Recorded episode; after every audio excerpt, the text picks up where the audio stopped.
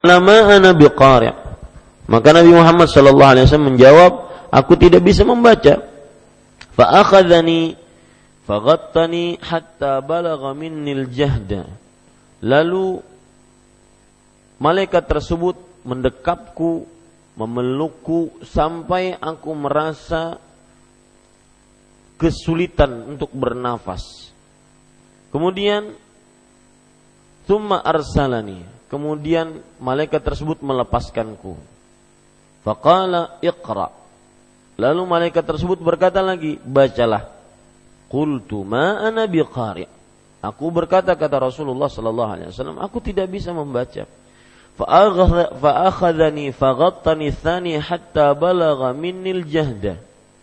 Maka kemudian malaikat tersebut mengambilku kembali, kemudian menekapku kembali sampai aku kesusahan untuk bernafas. Thumma arsalani. Lalu malaikat tersebut melepaskanku. Faqala iqra. Lalu untuk yang ketiga kalinya malaikat tersebut mengatakan bacalah. Lalu aku menjawab, qultu ma ana biqari'. Ya. Lalu aku menjawab, aku tidak bisa membaca. Fa akhadhani faghattani. Thumma arsalani. Kemudian dia mengambilku lagi, mendekapku, memelukku lagi sampai susah untuk bernafas. Lalu untuk yang ketiga kalinya ini, kemudian dia melepaskanku lagi. Faqala iqra bismi rabbikal ladzi khalaq. Bacalah dengan nama Rabbmu yang telah menciptakan. Khalaqal insana min 'alaq. Menciptakan telah menciptakan manusia dari alaq yaitu alak tersebut adalah pertemuan antara dari seonggok darah ya Iqra wa rabbukal akram. Bacalah dengan nama Rabbmu yang maha mulia. Faraja'a biha Rasulullah sallallahu alaihi wasallam yarjifu fuaduhu. Maka setelah itu Rasul sallallahu alaihi wasallam pulang sambil bergetar dan takut hatinya. Fadakhala ala Khadijah binti Khuwailid radhiyallahu anha. Maka beliau masuk menemui istrinya Khadijah bintu Khuwailid radhiyallahu anha. Faqala zammiluni zammiluni. Maka Nabi Muhammad sallallahu alaihi wasallam bersabda, "Selimuti aku, selimuti aku." Fazalmiluhu hatta dhahaba anhu ar Maka Aisyah radhiyallahu eh, Khadijah radhiyallahu anha menyelimutinya sampai hilang rasa takutnya. Faqala sallallahu alaihi wa ala alihi wasallam li Khadijah wa akhbaraha al-khabar laqad khashitu ala nafsi. Lalu Rasul sallallahu alaihi wasallam memberitahukan kepada Khadijah apa yang telah terjadi. Kemudian beliau bersabda kepada istrinya, "Sungguh aku telah takut terhadap diriku sendiri. Faqalat Khadijah. Maka Khadijah sang istri dan semestinya seorang istri berlaku seperti ini terhadap suaminya, membuat suaminya tenang, membuat suaminya tidak kalap dengan permasalahan yang sedang dihadapi. Sebagian istri kadang-kadang ketika suaminya curhat, mencoba untuk mengungkapkan isi hatinya tentang hal di luar sana dia bukan malah tambah dapat solusi, malah tambah dapat masalah dengan curhat kepada istrinya. Lihat Khadijah, kalla. Tidak wahai sama sekali wahai Rasulullah sallallahu alaihi wasallam. Wallahi ma yukhzikallahu abadan. Demi Allah selamanya Allah tidak akan menghinakanmu. Innaka lihat perkataan yang menenangkan dari seorang Khadijah innaka latasilur rahmi latasilur rahima sungguh engkau seorang yang menyambung tali silaturahim. Lihat ini kelakuan Rasulullah sebelum beliau diutus menjadi nabi dan rasul. Menyambung tali silaturahim. Wa tahmilul kalla mengangkat beban artinya membantu orang yang sedang kesulitan. Wataksibul ma'dum dan memberikan bantuan kepada orang yang kesusahan. Wa tuqrid memuliakan tamu. Wa tu'inu ala nawaibil haq. Dan menolong untuk utusan-utusan yang benar. Dalam artian apabila ada orang yang benar maka beliau tolong jika bermasalah. Fantalaq fantalaqat bihi khadijah radhiyallahu anha hatta atat bihi waraqatu waraqata bin naufal ibni asad ibni abdul uzza ibni ammi khadijah radhiyallahu anha. Maka Khadijah radhiyallahu anha pergi menemui siapa? Menemui Waraqah sambil membawa Rasulullah sallallahu alaihi wasallam. Beliau pergi menemui Waraqah bin Naufal bin Asad bin Abdul Uzza. Anak pamannya Khadijah. Berarti siapanya Khadijah ini Waraqah? Sepupu sepupunya Khadijah radhiyallahu anha wa kana imra'an tanassara fil jahiliyah Waraqah bin Naufal ini adalah seorang yang beragama Nasrani di masa jahiliyah. Wa kana yaktubul kitab al-Ibraniyah. Waraqah bin Naufal ini seorang yang menulis tulisan Ibrani. Artinya orangnya orang alim, orang pintar, orang berpendidikan. Fayaktubu minal Injil bil Ibraniyah ma Allah an yaktub. Wa kana syaikhan kabiran qad ami dan karenanya lah Warakah menulis Injil dengan bahasa Ibrani dengan mudahnya.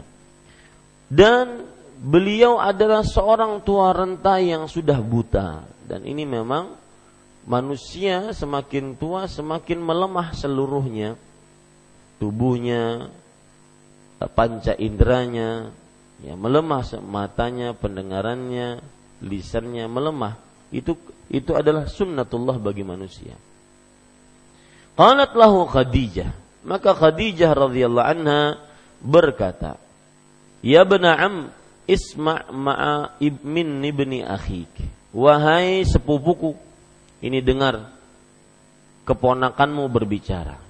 Maksudnya Rasulullah sallallahu alaihi wasallam. Dan itu biasa dilakukan untuk mendekatkan diri. Ini dengar keponakanmu berbicara. Ibnu akhik itu adalah anak dari saudara. Maksudnya keponakan. Agar Warakah bin Naufal menganggap ini sebagai orang yang dekat, maka dipakai kata-kata keponakan. Kemudian faqala lahu Warakah, "Ya bena akhi, madza tara?" Warakah bertanya kepada Rasul sallallahu alaihi wasallam, "Wahai keponakanku, apa yang engkau lihat. Fa akhbarahu Rasulullah sallallahu alaihi wasallam khabara ma ra'a. Maka Rasul sallallahu alaihi wasallam memberitahukan apa yang terjadi.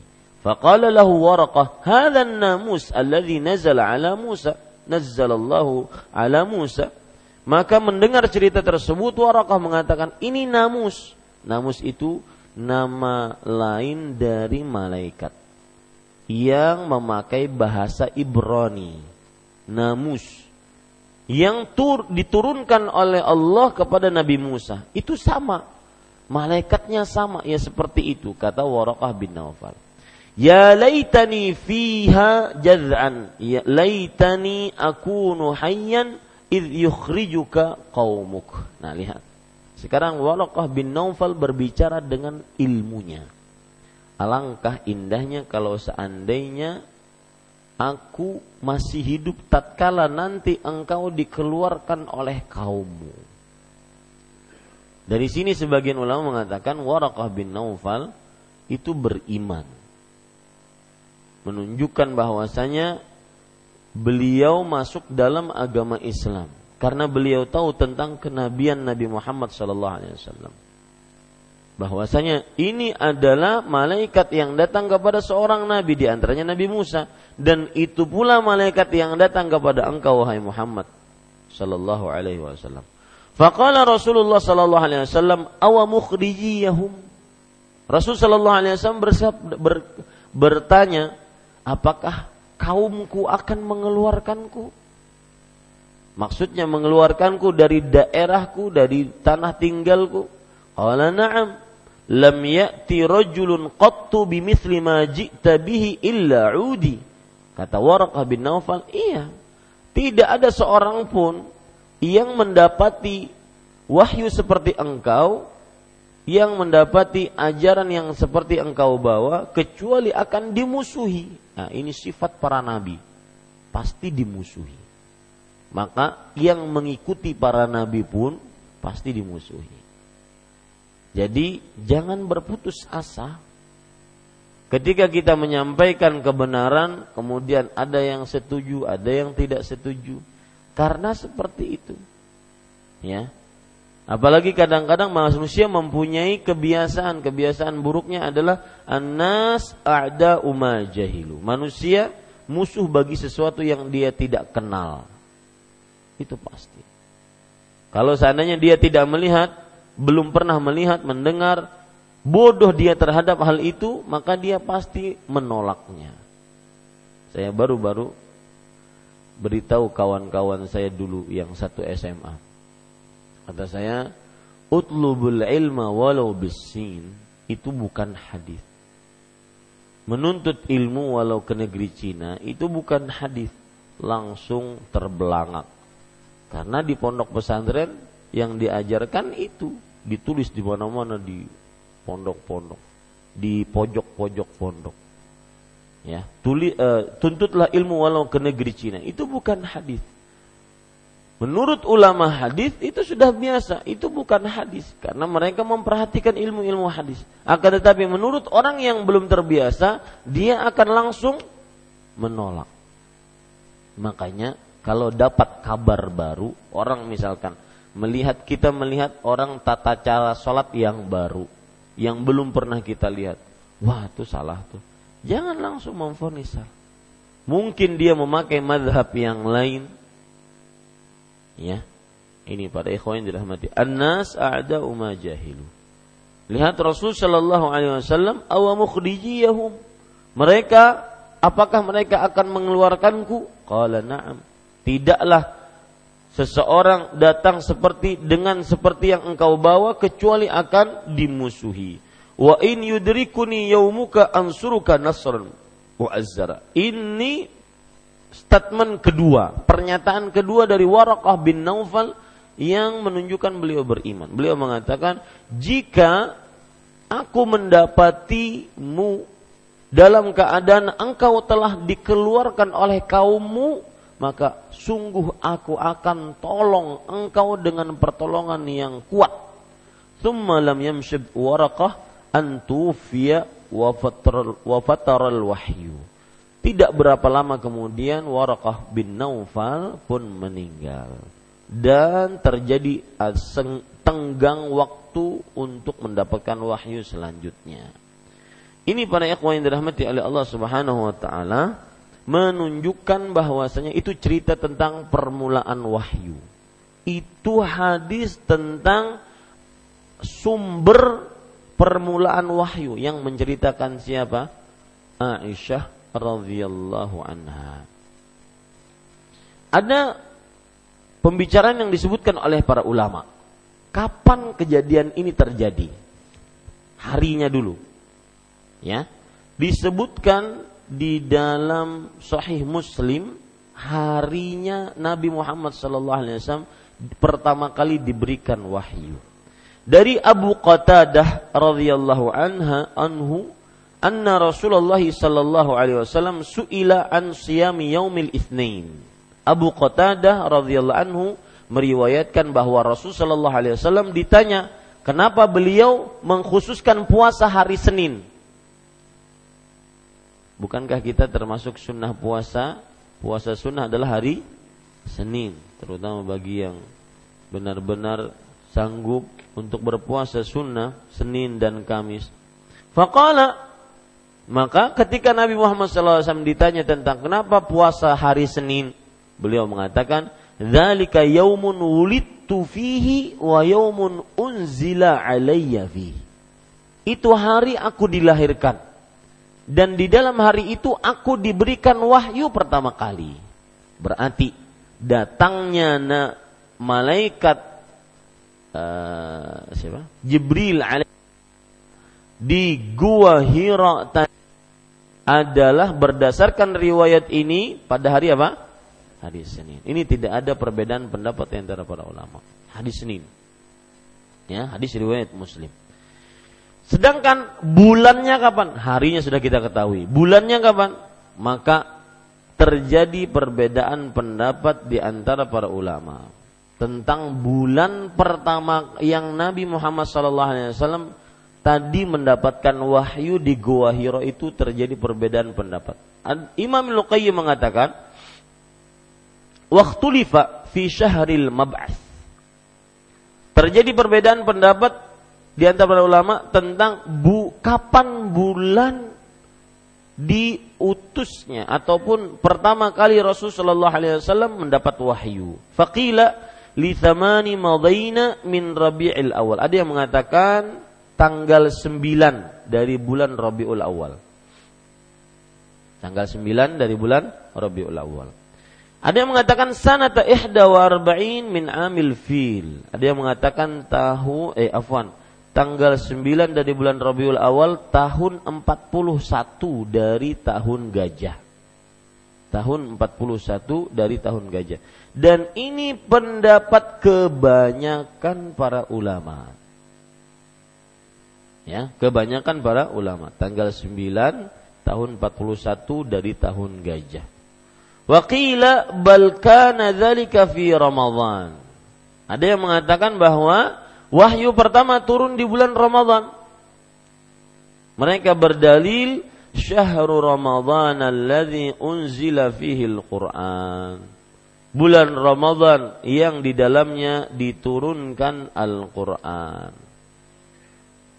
Ini para ikhwan yang dirahmati oleh Allah Subhanahu wa taala. Jadi itu ada dua pendapat tentang bulan. Kita tidak bisa menentukan karena belum ada sesuatu yang sangat kuat Cuma saya hanya bisa mengatakan bahwa kebanyakan para ulama berpendapat pada tanggal berapa tadi? 9 Rabiul Awal tahun 41 dari tahun gajah. Tapi para ikhwan yang dirahmati oleh Allah Subhanahu wa taala. Sekarang kita ambil pelajaran dari cerita tadi. Ambil pelajaran dari cerita permulaan wahyu tadi. Yang pertama, Nabi Muhammad SAW tadi didekap oleh Jibril berapa kali? Tiga kali. Ya. Maka sebagian para ulama terutama yang di dalam pendidikan mengatakan bahwa tidak boleh anak dipukul kecuali setelah tiga kali diberikan peringatan. Ya, di sini disebutkan wan tuzi'a syuraih al-qadhi min hadha alla yudrab as-sabiyyu illa thalathan ala al-Qur'anil Karim kama ghatta Jibril ar-Rasul sallallahu alaihi wasallam thalathan. Syuraih seorang hakim yang sangat terkenal yang berilmu dahulu ya. Hakim-hakim dahulu itu orang-orang berilmu, makanya dia pantas jadikan berorang apa e, pemimpin. Lihat Imam Syafi'i. Imam Syafi'i itu gubernur. Jadi ulama gubernur. Gubernur di mana? Di Yaman. Imam Syafi'i itu gubernur, beliau hakim. Jadi semestinya seperti itu. Yang memimpin itu yang berilmu. Ya. Nah, juga semestinya seperti itu. Jadi kepala keluarga yang berilmu karena dia memimpin keluarganya. Ya, semakin lama pernikahan semakin dia nuntut ilmu karena semakin banyak dia mendapati problematika rumah tangga yang asalnya berdua sekarang satu orang. Apalagi yang mulai ingin mendapatkan anak mudah-mudahan diberikan kelancaran. Yang baru mendapatkan anak satu jadi dua, jadi tiga, jadi semakin dia tambah semakin semestinya harus berilmu. Maka di sini Syuraih Al-Qadhi seorang ulama yang bernama Syuraih dan beliau hakim mengambil pelajaran dan pelajaran yang disebutkan di dalam kitab Umdatul Qari' bahwa anak tidak dipukul kecuali setelah diberikan peringatan tiga kali. Ya, apalagi anak-anak yang belum tahu ini salah, ini benar. Jangan langsung asal main pukul. Bahkan mungkin bisa diambil juga tentang pemukulan anak ini. Diambil dari hadis riwayat Imam Abu Daud. Muru auladakum bis salah wahum abna'u sab'i sinin. Wadribuhum alaiha wahum abna'u ashar. Lihat. Perintahkan anak kalian mengerjakan sholat ketika umur berapa? Tujuh tahun. Nah ini mulai berjuang Makanya saya saya katakan kepada para orang tua yang hadir di sini ataupun yang mendengar kajian ini, ayo berjuang. Di zaman yang serba sulit, serba banyak fitnah, serba banyak godaan. Ayo berjuang. Umur tujuh tahun, tatkala dia musak, masuk tank hari pertama tujuh tahun, mulai saat itu kita nggak pernah bosan untuk memerintahkan anak kita untuk sholat Ya. Ini orang tua yang sukses. Yang ketika anaknya umur tujuh tahun dia sudah mulai sholat anak tersebut. Susah sedikit. Di situlah letak perjuangan. Di situ ujiannya terhadap anak. Sampai umur sepuluh tahun kalau nggak sholat boleh dipukul. Dipukulnya pun pukulan yang ghairu mubarrih. Pukulan yang tidak menyakiti sang anak. Pukulan untuk mengingatkan anak itu dia salah kalau kita lihat 7 tahun sampai 10 tahun berarti berapa tahun? 3. Kalau satu harinya diperingatkan untuk sholat lima kali. Lima kali satu hari berarti lima kali. Kalau satu bulan lima kali 30, 150 kali diingatkan. Kali 12 1000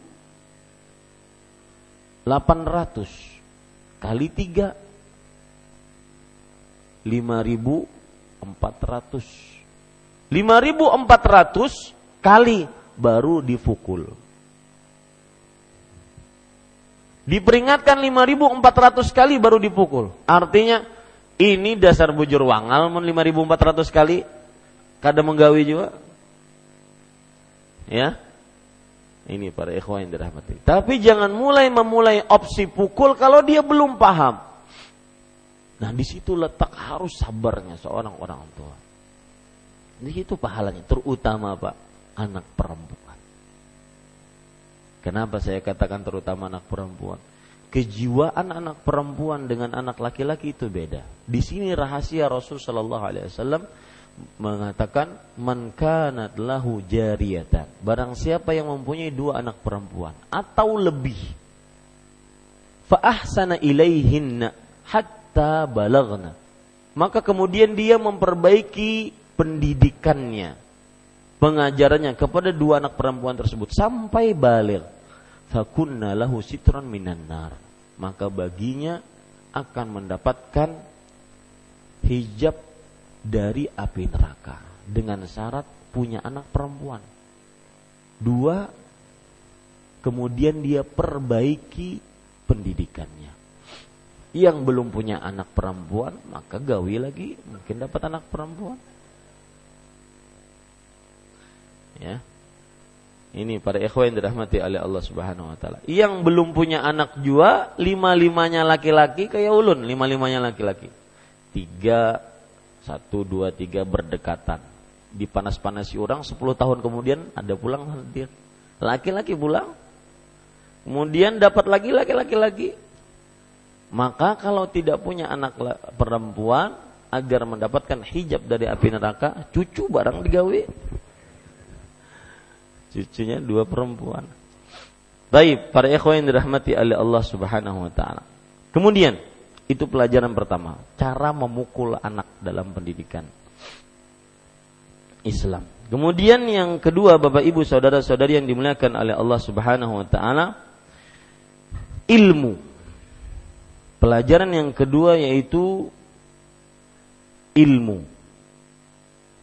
Bahwa ilmu dalam Islam itu adalah ciri khas Islam. Maka pelajarannya adalah ciri khas Islam adalah ilmu. Ketika Rasul Shallallahu Alaihi Wasallam diperintahkan oleh Jibril alaihissalam, ikra, bacalah. Ini seorang Muslim semestinya dia belajar dia nuntut ilmu, dia membaca, ya. Dan sungguh sangat aneh orang yang punya mata tidak digunakan untuk membaca. Walau Pak, e, coba ya, misalkan setiap hari selain kita membaca Al-Quran kita ada sesi untuk membaca. Walau satu lembar setiap hari. Apa saja yang bapak suka. Misalkan sejarah misalkan hadis Rasul satu lembar. Habis itu guring. Satu lembar guring. Ya atau satu lembar setiap pagi baca. Karena ini adalah inti dasar ilmu. Sumber agama adalah ilmu. Makanya Rasulullah SAW diperintahkan oleh Jibril pertama kali iqra bacalah. Ya. Kemudian para ikhwan yang dirahmati oleh Allah Subhanahu wa taala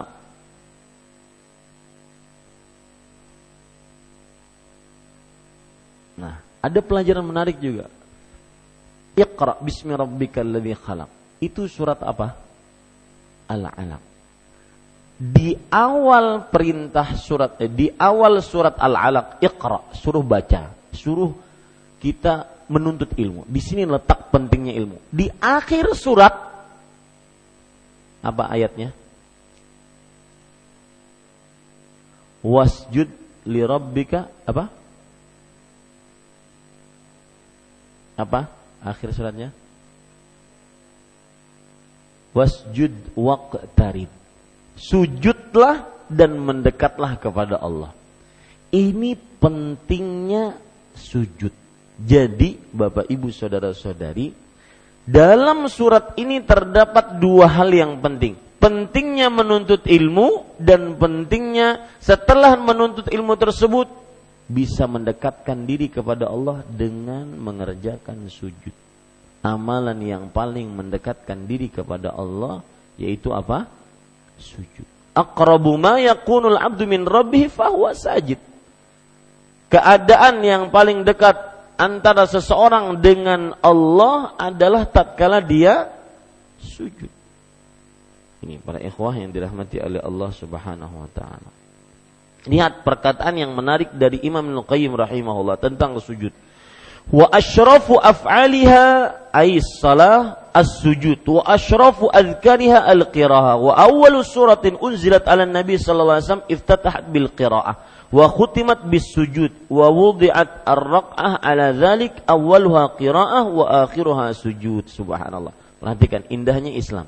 Dan ini penemuan hanya orang-orang yang memperhatikan e, kegiatan atau ibadah-ibadah dalam Islam. Beliau mengatakan, di dalam sholat pekerjaan yang paling utama kalau kita lihat sholat kita dari mulai takbiratul ihram sampai salam pekerjaan yang paling utama paling mulia di sisi Allah tatkala apa? Sujud satu. Dan zikir yang paling utama di dalam sholat tatkala apa tatkala kita membaca Al-Quran, Al-Fatihah sampai kemudian Al-Quran setelahnya.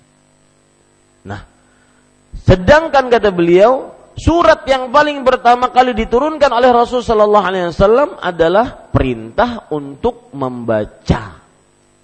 Iqra dan surat tersebut diakhiri dengan sujud Kemudian antara membaca dengan sujud itu berarti satu rekaat. Betul?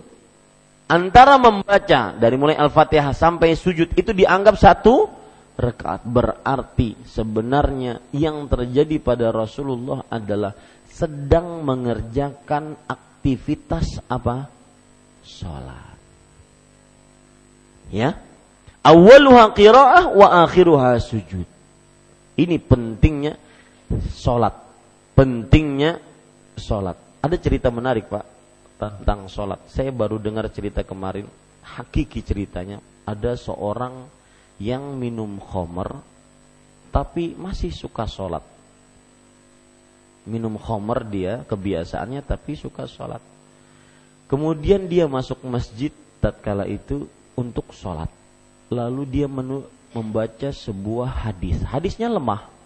berbunyi barang siapa man kanat salatu lam tanhahu anil fahsya fala salatalah barang siapa yang solatnya tidak menahannya untuk berbuat fahsya dan mungkar maka nggak ada pahala solatnya dia mikir wah hadis ini dalam hati dia mohon maaf kurang ajar. Masa sholat bagi yang tidak berminum khomer nggak ada nggak sah sholatnya? Kalau begitu nggak usah sholat deh saya tetap minum khomer mikir dia seperti itu. Aturan kan semestinya dia tetap sholat kemudian terjaga minum khomer orang ini enggak masa saya sholat gratisan nggak ada pahala kalau seandainya saya minum khomer nah, hadisnya ini lemah tetapi maknanya sahih Taib. Kemudian setelah itu dia tinggalkan sholat selama 10 tahun.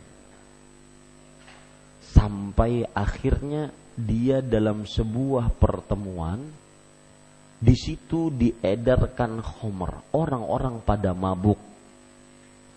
Kemudian ada orang kawannya yang sama-sama mabuk, sama-sama lagi mabuk ini berdua-duaan ngobrol. Wahai fulan, kepada yang meninggalkan sholat tadi.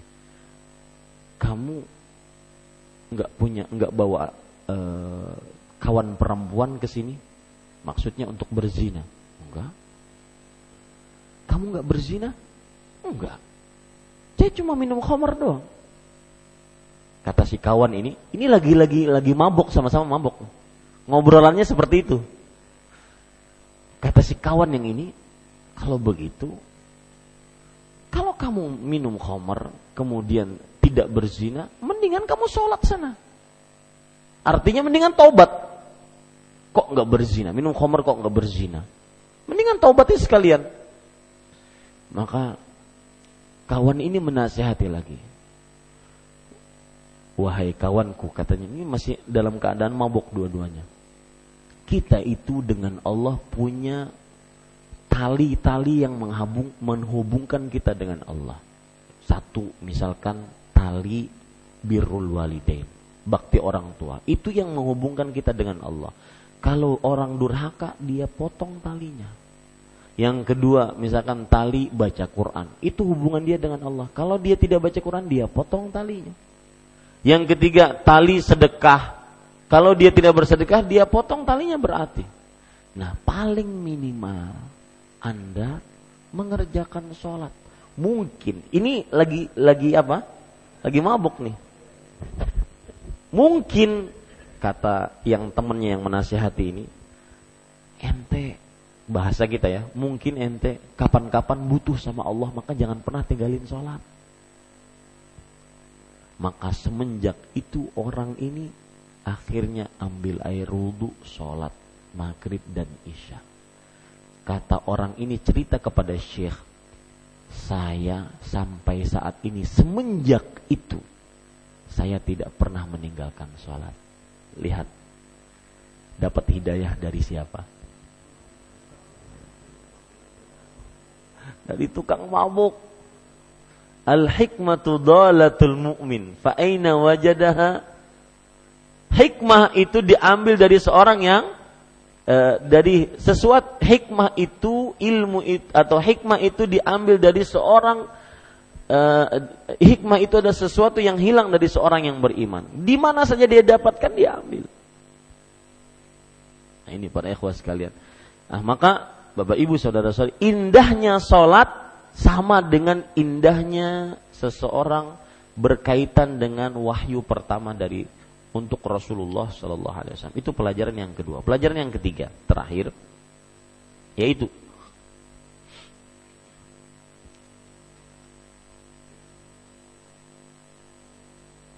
Nah, ketika Rasulullah Shallallahu Alaihi Wasallam tadi mendapatkan wahyu, sedangkan pertama kali beliau dikatakan wahai Muhammad bacalah, beliau mengatakan saya tidak bisa membaca, bacalah tidak bisa membaca, bacalah tidak bisa membaca.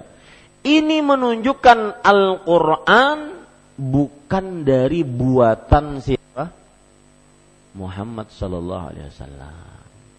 Lucu kemarin Pak, saya ngisi di radio, bukan radio Gema Madinah, salah satu radio swasta umum. ada pertanyaan. Judul kajian saya waktu itu suami idaman. Ada seorang bapak-bapak nelpon. Ustadz, saya ingin bertanya tentang poligami ini. Kayaknya ini kayaknya suami yang sangat setia dan cinta sama istrinya. Kata dia, ini syariat poligami ini kayaknya menyakiti, benar-benar menyakiti laki. Dalam hati saya ini kalau yang ngomong perempuan masih wajar. Ini laki-laki yang ngomong. Ya, dan ini kejadian hakiki. Kemarin-kemarin baru hari Jumat. Ya. Kata dia, ini sangat menyakitkan perempuan. Saya tidak bisa membayangkan bagaimana perempuan kalau dimadu. Subhanallah, beruntung sekali perempuan yang punya suami seperti ini saya bilang. Sampai dia mengatakan yang paling parah mengatakan waktu itu adalah uh, Jangan-jangan kata beliau, yang membuat Al-Quran itu cowok. Nah ini bahaya ini perkataan. Jangan-jangan yang membuat Al-Quran itu adalah laki-laki. Karena Al-Quran ada kepentingan misi di situ menguntungkan lelaki. Jangan-jangan yang membuatnya adalah laki-laki. Pada saat ini sama seperti yang saya bilang tadi Pak Anas ada ma jahilu. Manusia itu musuh bagi sesuatu yang dia tidak ketahui. Jangan langsung marah, tapi jelaskan dengan dalil, dengan hikmah. Ya. Kalau kita yang sudah ngaji lama, ya seperti itu kan. Tentunya wah ini menghina Al-Qur'an ini. Bukan menghina Al-Qur'an, menghina Allah Subhanahu wa taala. Allah Subhanahu wa taala dikatakan sebagai laki-laki ya maka kita jelaskan bahwasanya Al-Quran dan ini perhatikan meyakini keyakinan ini adalah menghilangkan konsep liberalisme di dalam diri kita. Meyakini bahwa Allah eh, Al-Quran adalah firman Allah. Allah berfirman kepada Jibril Jibril menyampaikannya kepada Nabi Muhammad SAW ini ya. Jadi bukan sembarangan ketika kita membaca alif lam mim itu perkataan manusia biasa enggak. Itu buatan orang, apalagi dikatakan buatan cowok untuk melegalkan melegalkan uh, apa namanya tadi? poligami. Enggak, itu firman Allah. Dan beliau bertanya, kira-kira apa sih fungsinya? Saya sampai sekarang belum pernah termasukkan ke dalam pikiran saya apa manfaat poligami. Makanya beliau akhiri pertanyaan itu, jangan-jangan yang buat Al-Quran itu laki-laki. Karena untuk kepentingan laki-laki. Maka jawabannya sangat mudah. Allah itu alim hakim. Allah itu maha mengetahui, maha bijaksana. Allah yang paling tahu apa yang diperlukan oleh manusia. Karena Allah pencipta manusia. Ya, Bahkan ketika masalah diangkat, kenapa laki-laki yang boleh poligami, perempuan nggak boleh poliandri? Itu pun dijawab oleh para ulama dari semenjak dahulu. Dari abad ke-7 ke-6 Hijriah sudah dijawab oleh para ulama.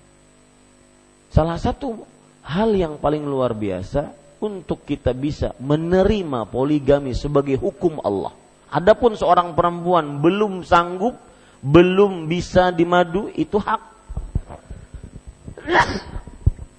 Alhamdulillah. Ya, itu hak. Tetapi untuk menolak syariat itu, ah itu berbahaya. Tidak boleh. Karena itu hak syariat Allah Subhanahu wa taala. Maka ketika kita memikirkan apa yang Allah Subhanahu wa taala ciptakan dengan ilmu dan dengan kebijaksananya pasti kita akan menerima seluruh hukum Allah. Dan itu ciri dominan orang beriman menerima tanpa keberatan dan sebenar-benar penerimaan. Fala wa rabbik la yu'minun hatta yuhakkimuka fima syajara bainahum thumma la yajidu fi anfusihim harajan mimma qadait wa yusallimu taslima. Artinya, tidak sama sekali demi Rabbmu wahai Muhammad sallallahu alaihi wasallam. Mereka tidak beriman sampai menjadikan engkau sebagai hakim.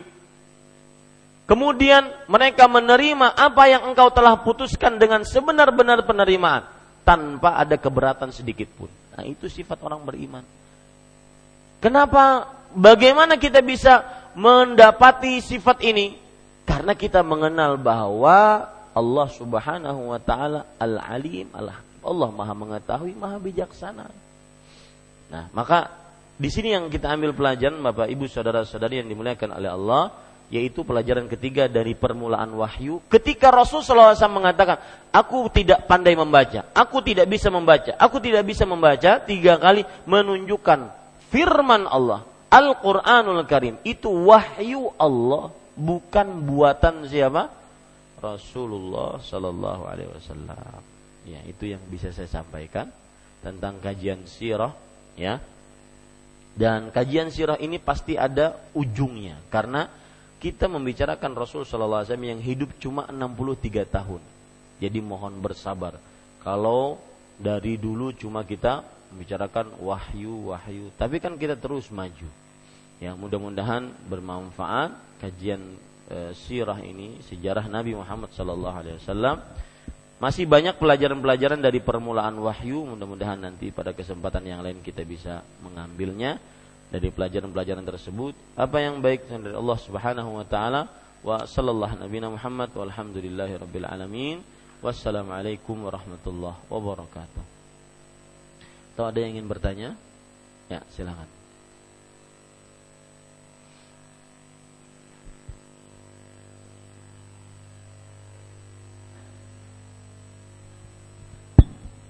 Ah, Terima kasih Ustaz waktu yang diberikan ya. uh, da, ketika wahyu pertama turun itu kan uh, malaikat uh, uh, meminta kepada Nabi bahwa bacalah. Nah, dan karena Nabi tidak bisa membaca maka disuruh lagi bacalah. Nah tidak mereka tidak mengatakan ucapkanlah gitu. Apakah dalam masalah ini berbentuk nas ya wahyu itu Ustaz? Sehingga disuruh membaca itu atau lembaran-lembaran atau bagaimana? Itu. Iya. Maksud pertanyaan dari kamu Chris tadi adalah apakah wahyu itu berbentuk nas bukan ucapkanlah? Tapi kenapa disuruh membaca seakan-akan ada sesuatu yang perlu dibaca? Itu maksud pertanyaan beliau. Maka jawabannya tidak juga seperti itu kak. Cuma beliau diperintahkan untuk membaca apa yang ada pada diri beliau. Ya. Jadi karena sudah diberikan wahyu maka disuruh membaca apa yang ada pada beliau. Maka Nabi Muhammad SAW dengan uh, jujurnya beliau mengatakan, aku tidak bisa membaca. Dan ada pelajaran menarik yang sudah saya sampaikan kemarin. Dalam bahasa Arab tidak bisa membaca itu namanya ummi. Dalam bahasa Arab ummi, ya. Makanya disebut dengan nabi yang ummi. Karena nabi tidak bisa baca tulis. Nah, di sini pelajarannya adalah terutama buat para ibu-ibu, ya uh, anak sukses atau tidak sukses dalam pendidikannya itu tergantung lebih besarnya pada ibu dibandingkan pada ayah. Ya, lebih besarnya tergantung pada ibunya dibandingkan pada ayah. Karena ayah sudah dia bekerja di luar, bapak sudah bekerja di luar, ya. Maka untuk konsisten atau inten dengan anaknya dalam pendidikan itu sedikit sekali. Lebih condong kepada ibunya. Makanya harus dipersiapkan istri-istri yang pintar agama. Jangan cuma modal cantik, modal bisa berdandan, tapi ternyata blow on dalam agama. Iya. Iya betul, saya katakan seperti ini biar merasa ya, bahasanya agak keras agar merasa bahwa harus nuntut ilmu. Cantik saja tidak tidak cukup. Tapi nggak bisa. Kalau sudah terlanjur diperbaiki. Ya jangan terlalu jujur lah. Jujur ya harus jujur. Taib, kalau sudah terlanjur diperbaiki. Kalau seandainya uh, ada pertanyaan menarik ke Ustadz Firanda Hafizahullah. Beliau saya sama istri ngakak bertanya ini, apa mendengar melihat video ini. Beliau ditanya, Ustadz kata beliau, beliau baca pertanyaan, Ustadz, bolehkah berpoligami untuk mendapatkan anak yang soleh? Kata beliau, jangan terlalu begitulah alasannya. Ini terlalu dibuat-buat alasannya. Artinya mungkin istrinya yang pertama tidak bisa menjadikan anaknya anak yang soleh karena istrinya juga bodoh, ya, bodoh agama. Maka mungkin yang kedua bisa mencari mungkin yang pintar agama, yang soleha. Maka kata Ustadz Firanda, bolehkah menikah lagi poligami dengan dengan apa? Dengan niatan mendapatkan anak yang soleh. Jangan terlalu dipura-pura katanya. Masa berpoligami hanya mendapatkan yang soleh? Pasti juga ingin yang itu. Nggak mungkin cuma dapat anak yang soleh. Kemudian pertanyaan kedua kata beliau lebih luar biasa lagi ini. Bagaimana caranya saya menyampaikan ke istri? Kata beliau, saya saja nggak bisa menyampaikan gimana? Kemudian yang luar biasa jawaban beliau, nanti kalau kamu sudah bisa beritahu saya katanya. Subhanallah. Ini gimana? Ya. Jadi para ikhwah, kalau sudah punya istri kemudian belum belum pintar agama maka dididik. Tugas suami mendidik, berarti double tugasnya. Makanya saya katakan, bagi yang belum menikah, nih Mas Robi, Mas Opan, yang belum menikah, jangan ngambil spekulasi saya nanti yang didik Ustaz. Suaminya yang terdidik nanti. Ya, cari wanita yang pintar agama. Cari wanita yang pintar agama, yang salihah, yang taat pada Allah dan Rasulnya, kemudian kepada kepada suaminya, tidak sedikit-sedikit mengeluh, tidak sedikit-sedikit membantah, tidak sedikit-sedikit menyakiti hati suami. Ya, cari istri yang yang pintar agama dan salihah. Jangan main spekulasi. Jangan. Misalkan, ah saya mau mendapat pahala yang banyak Ustaz. Saya ingin nyari itu perempuan-perempuan yang pakai pakaian-pakaian setengah. Saya akan sulap jadi uh, ustazah. Ini kalau terjadi, dia nanti suaminya yang pakai pakaian setengah terbalik. Jangan main spekulasi. Ya. Nah, ini para ikhwah sekalian Kenapa saya cerita ini tadi? Ya, masalah ummi. Jadi ummi itu jazakallah khair, Pak. Ummi itu dinisbatkan kepada ibu karena ketika anak tidak pintar maka lebih condong kepada dilihat ibunya ini siapa. Karena bapaknya itu sudah sibuk di luar mencari pekerjaan. Beda dengan bapaknya yang tidak bekerja, mencari penghasilan. Ya itu dinisbatkan kepada makanya di belakang ulama-ulama besar itu ada wanita-wanita ibu-ibu yang saleh dan salehah di belakang ulama-ulama besar Imam Syafi'i lihat ibunya pintar sangat pintar luar biasa suatu ketika Imam Syafi'i ibunya berada di di pengadilan kemudian kalau menurut Al-Quran saksi perempuan satu itu tidak cukup. Itu bagaikan setengah untuk laki-laki. Maka perempuannya harus dua. Ketika imam, ibunya Imam Syafi'i menjadi saksi, kata beliau, saya nggak cukup satu saja. Satunya saya ini setengah bagi laki-laki, maka harus ada teman. Lihat, seorang wajar keluar seperti Imam Syafi'i. Ibunya luar biasa. Maka tidak ada waktu kata terlambat. Kalau seandainya menikahi wanita yang belum pintar agama, sekarang waktunya untuk belajar. Berarti Anda sebagai kepala keluarga punya dua tugas, mencari nafkah dan mendidik istri agar bisa mendidik anak-anak. Ini yang bisa saya jawab. Wallahu a'lam. Silakan. Bismillahirrahmanirrahim. Uh, saya mau tanya tadi awal turunnya wahyu itu menurut kebanyakan ulama atau ulama tanggal 9 Rabiul Awal tahun 41 dari tahun gajah. Nah, yang dimaksud tahun gajah ini apa gitu kan? Berikan satu. Iya, bagus pertanyaannya. Jazakallahu khairan. Mak yang dimaksud dengan tahun gajah di sini adalah penyerangan Abraha ke kota Mekah untuk menghancurkan Ka'bah. Penyerangan Abraha ke kota Mekah untuk menghancurkan Ka'bah. Mulai saat itu disebut dengan tahun gajah. Kenapa? Karena Abraham menaiki gajah untuk menghancurkan Ka'bah. Dan sebelum sampai kota Mekah, belum sampai tanah suci. Kalau umroh kemarin saya jelaskan di sini letak di mana dihancurkannya Abraha kira-kira seperti itu.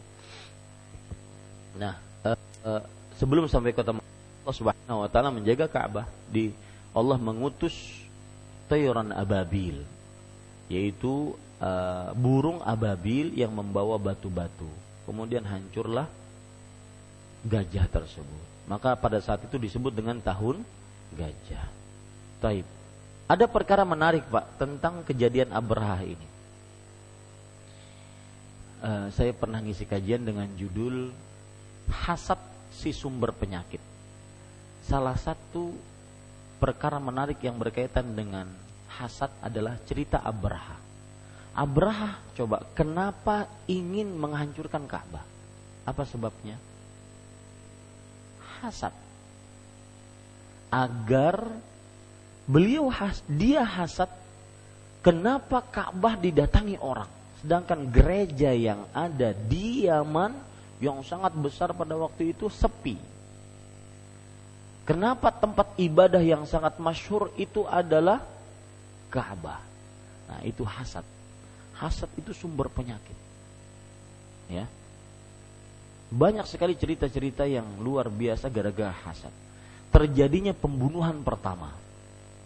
Pembunuhan pertama gara-gara hasad yang mana setiap orang membunuh setelahnya, maka pembunuh pertama di bumi akan mendapatkan dosanya. Karena dia pelopor maksiat pembunuhan. Gara-garanya apa? Hasad. Qad, Qabil dengan Habil. Qabil ini disuruh oleh Allah untuk berkurban. Dahulu ketika berkurban tidak ada yang bisa kita kasih karena manusianya cuma dua-duanya itu aja sama bapaknya. Paham maksud saya?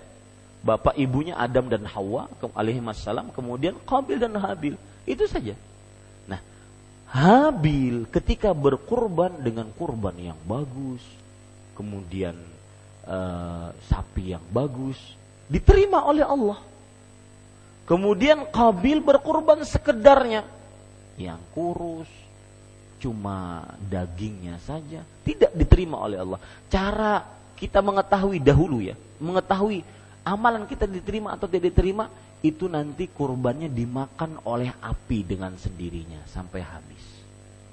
Nah, Kobil tahu amalannya nggak diterima, dia hasad kepada saudaranya. Kenapa kamu diterima, saya nggak diterima? Saya bunuh kamu. Itu sebabnya hasad itu menghancurkan persaudaraan. Hasad itu menghancurkan bakti anak pada orang tua, orang tua kepada anaknya, hasad itu menghancurkan hubungan sesama antar keluarga, suami istri, kemudian kakak, adik, paman, bibi, gara-gara hasad. Maka ini rahasia kenapa Allah menyebutkan ya ketika dalam surat Al-Falaq Qul a'udzu birabbil falaq min syarri ma khalaq min syarri ghasiqin idza waqab min syarri naffatsati fil 'uqad wa min syarri hasidin Berlindung dari keburukan orang yang hasad jika ia hasad. Kenapa hasad diakhirkan dari semua keburukan? Karena hasad ini lebih berbahaya dibandingkan orang-orang yang melakukan sihir. Kenapa? Gara orang bisa melakukan sihir karena hasad. Makanya para ikhwah sekalian, hasad ini musuh manusia, sumber penyakit. Kawan lama benar-benar berteman karena Allah gara-gara hasad putus. Kerabat jangan paman antara paman dengan keponakan. Ini antara adik kakak gara-gara hasad putus. Ya. Jangan itu antara anak dengan orang gara-gara hasad putus. Jangan itu yang lebih dekat lagi, suami istri gara-gara hasad putus. Maka ini pelajaran menarik dari Abraha. Abraha itu kenapa ingin